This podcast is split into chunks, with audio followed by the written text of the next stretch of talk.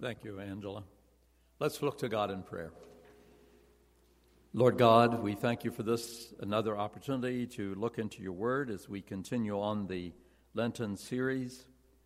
We pray that you would teach us and not only give us additional information, but that our lives will be changed, will be transformed by the renewing that you do within it. We pray, O oh God, that your word would bring forth fruit. Through Christ we pray. Amen. It was just recently that I finished reading the second novel in the Return to Northkill series that Ervin Stutzman has written uh, a trilogy of novels about. And usually, while reading, and that, that novel is called Joseph's Dilemma, and usually, while reading, I think how the, and expect how the novel will end, how the author will have this novel conclude. But this particular one was very, very different. The novel surprised me greatly because the author had embedded in the novel an unexpected twist, some details that did not turn out the way I had expected. And therefore, it ended completely differently than what I had anticipated. Now, in the passage that we're looking at this morning, in John 12, verses 1 to 8, there is also an unexpected twist in this passage that was certainly not customary for a woman to do in that particular culture, in that particular time. So let's look at John 12, verses 1 to 8. Six days before the Passover, Jesus came to Bethany, where Lazarus lived, whom Jesus had raised from the dead. Here a dinner was given in Jesus' honor. Martha served, while Lazarus among those reclining at the table with him. Then Mary took about a pint of pure nard, an expensive perfume. She poured it on Jesus' feet and wiped his feet with her hair. And the house was filled with the fragrance of the perfume. But one of his disciples, Judas Iscariot, who was later to betray him, objected.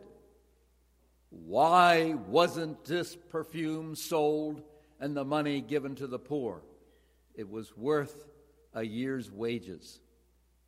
He did not say this because he cared about the poor, but because he was a thief. As the keeper of the money bag, he used to help himself to what was put into it. Leave her alone, Jesus replied. It was intended that she should save this perfume for the day of my burial. You will always have the poor among you, but you will not always have me. So you may want to fill out the, the page on your, in your bulletin, the page that indicates the message notes, and this is the first one to complete and fill in the blank. That Jesus was determined to follow the will of the Father and to go to Jerusalem. Now, Jesus was aware of the plot on his life. Jesus was aware that the Jewish leaders were scheming to take him. But Luke 9:51 tells us as the time drew near for him to ascend to heaven, Jesus resolutely set out for Jerusalem. So Jesus was ready to be offered up. Jesus was ready to be given as God's sacrificial lamb so that we could be redeemed, so that we could come in contact with God. So Jesus came to Jerusalem, and Jesus came to this particular place, the place of Mary, Martha, and Lazarus and as John writes here, Lazarus was the one whom Jesus had raised from the dead after he had been dead for four days.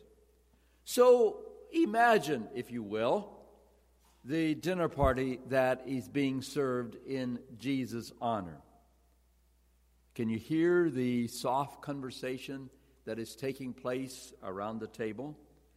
And Lazarus, the writer, makes a point of saying Lazarus was there with the other dinner guests. Now, perhaps they were surprised that he was there, but indeed he was, and it was as plain as day that it was this man who had been resurrected from the dead. He was a full participant in the party, in the dinner that was being given for Jesus. He was not relegated to some back room or some other place in the house. Instead, he was reclining there around the table with Jesus and the friends of Jesus. We can imagine that Lazarus was leaning back on his elbow next to Jesus, and he was reclining there as Jesus' special friend, a place of the honored guest. We can imagine that Lazarus, in his shy way, probably told Jesus that he didn't really want this place of an honored guest, eh, that he didn't really want to sit there, but Jesus gently persuaded him that indeed he should sit there beside the Master. John was seated to the left of Jesus, the place reserved for an intimate friend. And we know that indeed John was the intimate friend of Jesus. Now, Martha, as is usual in the Gospels, Martha is hovering around the table. She is the one who is serving. She is the one making sure that there is plenty of food available. She is the one who is being sure that all the glasses are filled at the table. She was the serving person. And she indeed was glad that Jesus was coming to their home, to their place, and where she could be in the presence of Jesus, and that she could be in the presence of Jesus and could indicate her worship and appreciation to Jesus by offering this wonderful meal that she had prepared as she served in that way. Jesus may have been making conversation around the table. Mary was also there, and she may have been discussing with Mary the impending death that he that would be uh, that would be part of his experience. He was probably talking individually among the dinner guests. Now, and Lazarus, as I indicated earlier, was also there. And it was not hard to stare at Lazarus, or it was hard not to stare at Lazarus. He had been dead for four days when Jesus called him forth from the tomb. And some did not understand the signs that were mentioned in the book of John. The signs such as turning the water into wine. And there are a number of signs that John continues to lift up. And the special miracles that, that Jesus did as that he did as signs. But no one could deny that Lazarus was very much alive, that indeed Lazarus was present and was with them. As John says, Judas Iscariot was also at the table. And he was probably watching Lazarus eat. And as Judas looked right at Lazarus, and yet nothing clicked. He watched as Lazarus chewed his food and wiped his formerly blue lips with his napkin, and yet nothing clicked to bring Judas close to, closer to the Master and to call Judas toward repentance. We aren't told what was going on inside the mind of Judas as he sat there with the other disciples around the table with Jesus. Judas was really great with managing money. So the disciples had asked him. He was appointed the one to take care of the income and the expenses. He was the one in charge of the money for the disciples. It started out that as he reached into the money bag to just take a little bit and just to borrow it, just to borrow some money from these funds. But as time went on, he helped himself to more, and he did not repay it. And he became cynical, and he decided that indeed, as one of Jesus' disciples, that he needed that money and that he was entitled to it. So it ends up that Judas stole from those who were closest to him. What a pathetic situation to be part of the Master's group, to be part of the disciples, and yet to steal from those who are closest to him. And Judas, as he looked at Lazarus, his heart was not led to repentance. Judas' heart instead is filled with pain and disappointment because he expected the master to overthrow the Romans so that they could be free, so that the Jewish people would be free from Roman tyranny. Judas is in the presence of the miracle who was called forth from the grave yet we don't have any, any inclination, any inkling at all that his heart is awakened toward repentance. We see no expression. Instead, he's identified as Judas Iscariot, the one who will betray him. And that's how he is seen many times in the Gospels.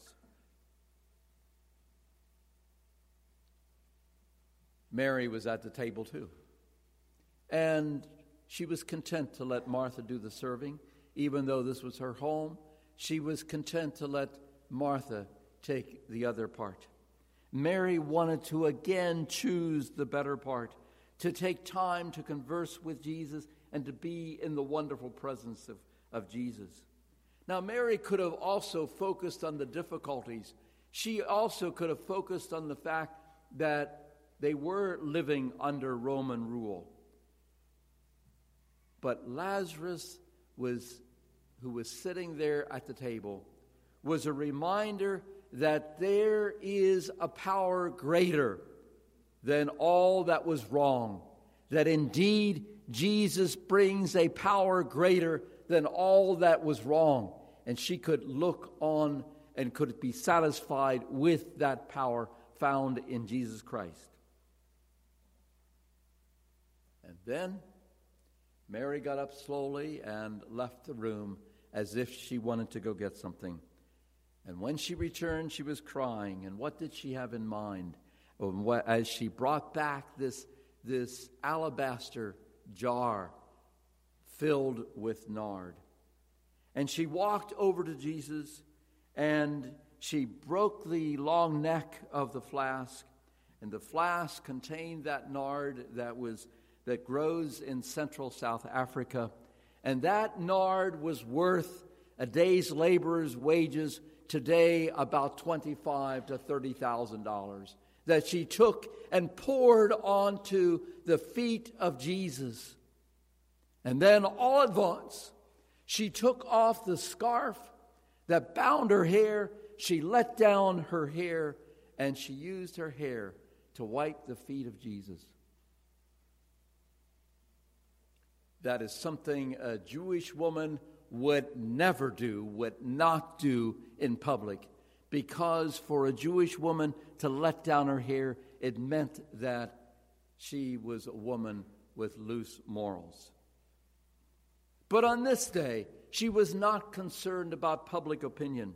She wanted to express her deep devotion. She wanted to express her deep feelings to Jesus, her master. And so Mary was willing to risk her reputation. She was willing to risk her reputation for the master. She was willing to be the subject of, of gossip, to be the subject of rampant gossip and all the wagging tongues in, the, in Jerusalem because she had let down her hair and was now considered a woman of loose morals. She was vulnerable to the society, to the other people around her. And the aroma of the nard permeated every part of the house.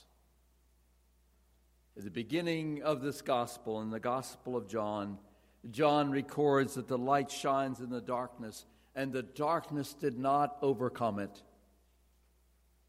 And so it is here that the smell of the perfume of the nard, this pungent odor, spread throughout the entire house. Mary was a woman in grief. And by this act, she identifies closely with her Lord Jesus Christ grieving that Jesus, grieving that Jesus, her friend, grieving that Jesus, her master, would be going to the cross, would be killed on trumped up charges, would be arrested and put to death. John 11 57 says, Meanwhile, the leading priests and the Pharisees had publicly ordered that anyone seeing Jesus must report it immediately so that they could arrest him. So, Mary, out of her radical devotion to the Master, is socially out of bounds, but she does not let that stop her in expressing her devotion to the Lord. Jeff Keisner comments, quote, Mary of Bethany was not content with socially acceptable religion. Her religion is radical. She is bold and unashamed, tender and compassionate. It does not trouble her to break with tradition and propriety. She goes against her prohibited behavior and risks herself to do something great for God. End of quote.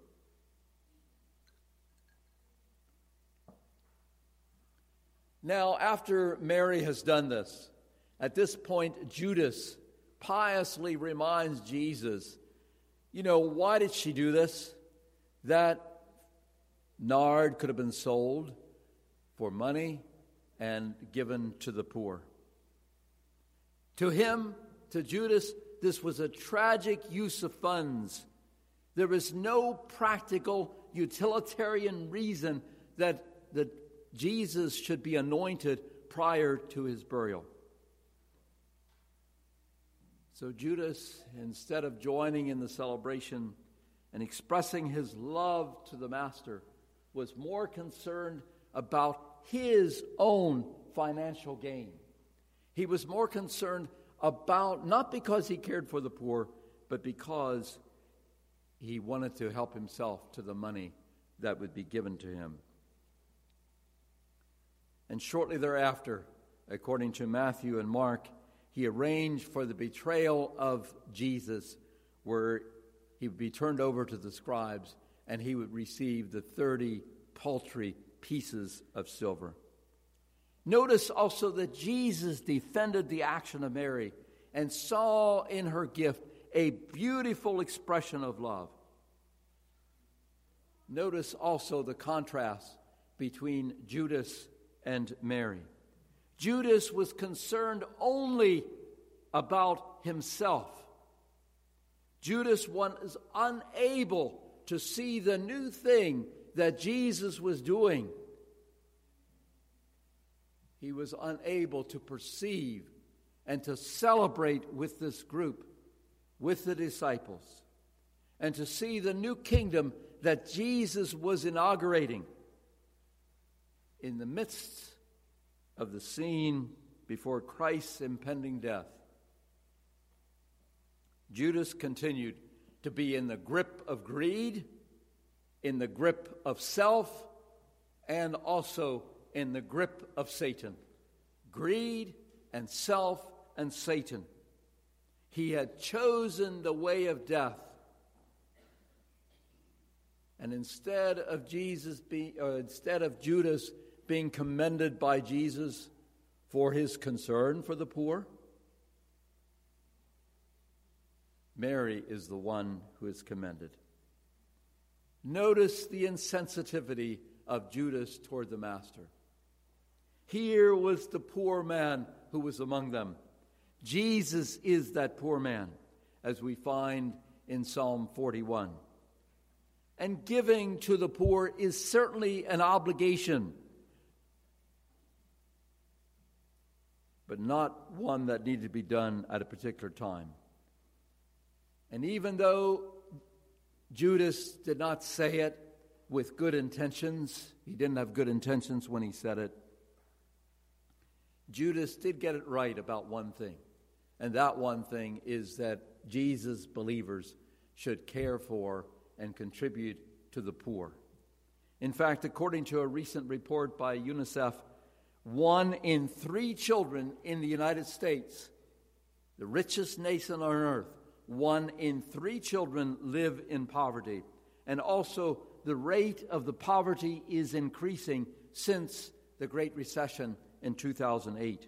And the church is called to minister to the needs of the poor. So, how do we apply? How do we apply this situation? How do we apply this scripture? What we have just visualized in our minds. How do we apply this to our day and to our time? Particularly this passage and then also the larger context in John 11 and John 12. The first thing I would state is that faith and emotion are compatible. They are not divorced, they are compatible. In John 11:35 after Jesus comes to to the home of Lazarus and Mary and Martha and he discovers that Lazarus is sick. He does not get there in time. And Lazarus has died was sick and died. Then the scripture in the shortest verse of the Bible says that Jesus wept. John records that. Jesus openly empathized with the with this grieving family, faith and emotion are compatible. And John 11 21 says, Martha said to Jesus, Lord, if only you had been, you had been here, my brother would not have died. Those two little words, two little words when we are in crisis, when we have difficulty, we think of those two little words and think how things could have been differently. If only I had done this, or if only this wouldn't have happened.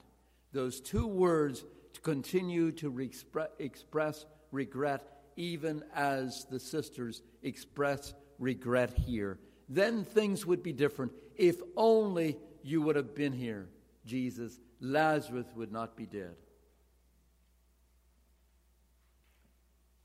Number two, the second takeaway we are not only a community learning to live and love like Jesus, we are also, as East Petersburg Mennonite Church, we are also a community learning to love Jesus. Not only learning to live and love, but also a community learning to love Jesus and express our love to Jesus. Willard Swartley says, Mary's devotion of love to Jesus invites us to let go of all that hinders our freedom to love Jesus. To let go of all that hinders us to love the Master. So, the first question we should ask is what hinders us from expressing our devotion? What hinders us from loving Jesus? Is it our busyness? and our lack of taking time for our devotional life, lack of experiencing communion with, with Jesus, an opportunity to be in the presence of Jesus? Is it our attraction to all the other things and all the other responsibilities that we have to take care of so that we don't have time to reflect and to simply sit in the presence of Jesus? Mary's act jolts us into the priority of expressing our loving devotion to the Lord Jesus Christ. Mary didn't say, Well, I'll wait till later. It seems without further ado, in, in this costly perfume of twenty-five to thirty thousand dollars, she anoints this to Jesus. Marianne Dana writes, quote, Mary doesn't wait until it's too late, until the proper time. She pours it out precisely at the time when people won't understand, when it will be seen as an, an eccentric extravagance. It is a protest against the order of things. In its own way, it's a protest against death itself. End quote. Some scholars suggest that one way that we anoint the feet of Jesus today is indeed by giving of our resources, by giving our monies to the poor. We expression we express our devotion to Jesus by responding to the needs of the people around it because as we do it unto the least of these we have done it unto him. Thirdly, the third takeaway our life experiences prepare us to worship and express our love to Jesus. Prepare us to worship, not only to worship, but also to express our love to Jesus. Mary had gone through the illness and the death of her brother. And so she lost Lazarus because Jesus delayed coming to his home, to their home and now Jesus will be put to death.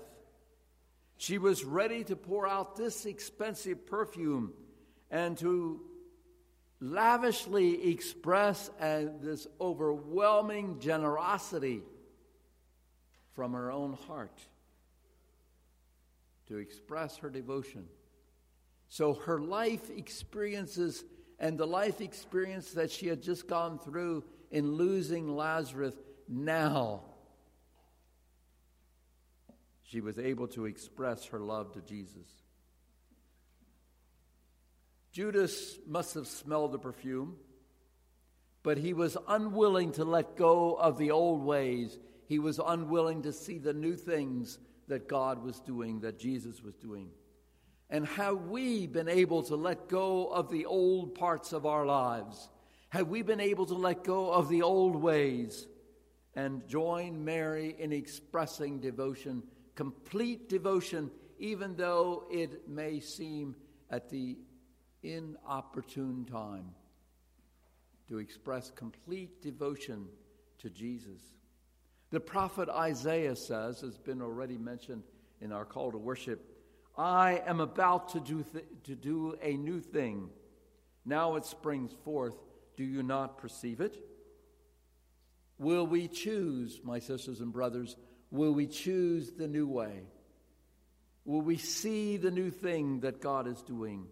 Will we choose the way of Mary to follow the unexpected twist that leads to a fresh expression of our complete devotion to our Lord and our Master Jesus Christ?